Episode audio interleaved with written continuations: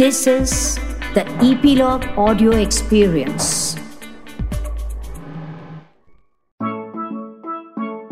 बच्चों, आपको जन्मदिन पसंद है ना?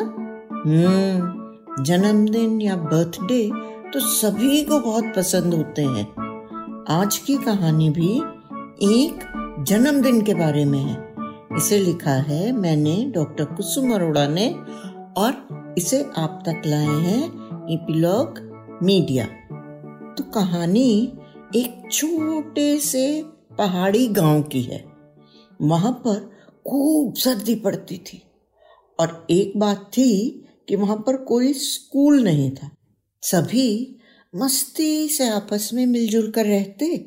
एक दिन बहुत तेज बर्फीला तूफ़ान आया और एक आदमी जिसका नाम था पंचम रास्ता भटक उस गाँव में आ गया। वह एक कार चला रहा था। पंचम एक धनी, यानी के रिच मैन था। गाँव में जाते ही उसने एक घर का दरवाज़ा खटखटाया। दरवाज़ा एक बच्चे ने खोला और उसे तुरंत अंदर आने को कहा। पंचम को उन लोगों ने बहुत अच्छे से रखा। बर्फीला तूफ़ान दो दिन तक रहा। उस दौरान पंचम को पता लगा कि यहाँ बच्चों के लिए कोई स्कूल नहीं है और सभी अनपढ़ थे। क्योंकि लोग बहुत अच्छे थे, पंचम ने वहाँ स्कूल बनाने का निर्णय यानी डिसीज़न लिया। क्यों? क्योंकि वहीं पे लोगों ने उसकी जान बचाई थी ना, नहीं तो बर्फीले तूफ़ान में तो वो बेचारा मर जाता। हम्म?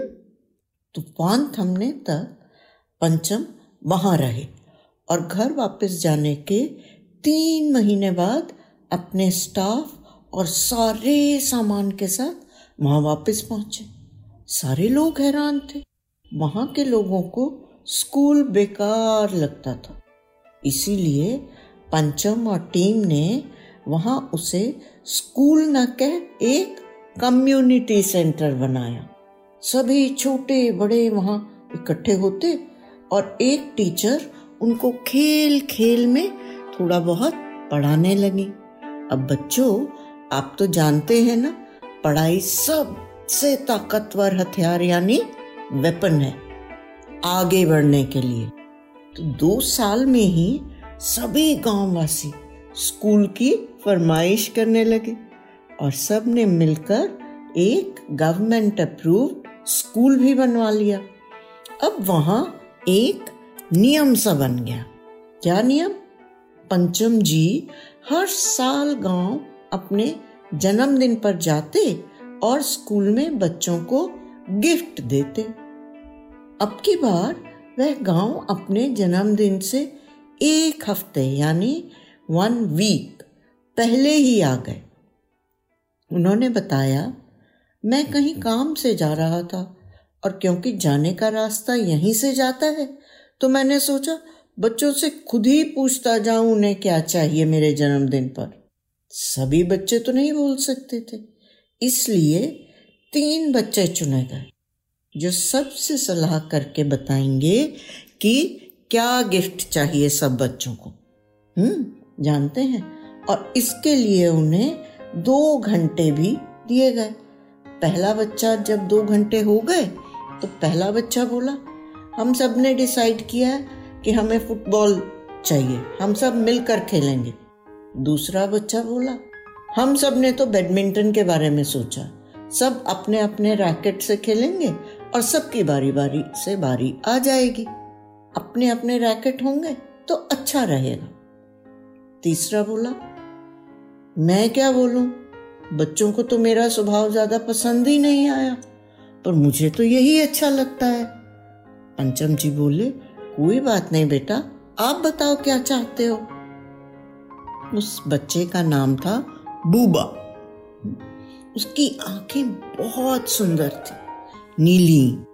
वह बोला, मुझे योयो अच्छा लगता है, क्योंकि हमारे गाँव में इतनी बर्फ़ गिरती है, हम अक्सर घर बैठे रहते हैं योयो से हम खूब मस्ती कर सकते हैं। मेरे पापा मेरे लिए पुराने जमाने जैसे लकड़ी का योयो बना कर देते थे। पर अब स्कूल में मैंने गूगल पर देखा, योयो एक स्पोर्ट भी है और इसमें तैतीस यानी थर्टी थ्री देश भाग लेते हैं। जापान के शिंजी इसके चैंपियन हैं। नासा ने भी इसे स्पेस में ग्रेविटी के कुछ एक्सपेरिमेंट करने के लिए भेजा था। ये बहुत बहुत बहुत पुराना खेल है।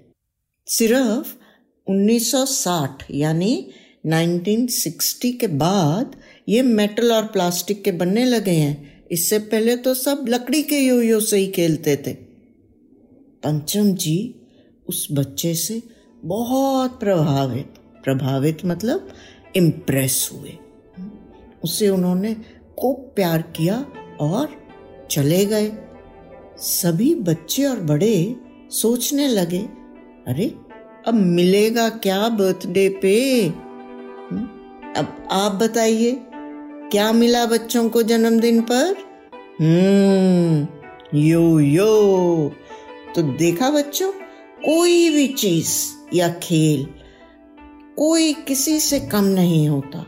कोई छोटा नहीं होता, कोई बड़ा नहीं होता। बात है उसे पूरे मन से खेलने की। कोई भी काम करो, उसे पूरे मन से करो। तो क्या अब आप भी योयो के बारे में पढ़ेंगे ना गूगल पर? ननी दुनिया में कहानी सुनने के लिए धन्यवाद। प्लीज़ अपने कमेंट्स हमसे ज़रूर शेयर करें। हमें इंतज़ार रहता है। यदि आप एप्पल पॉडकास्ट यूज़ करते हैं तो हमें रेट करना ना भूलें। और आप इपीलॉग मीडिया की वेबसाइट पर भी ननी दुनिया सब्सक्राइब कर सकते हैं।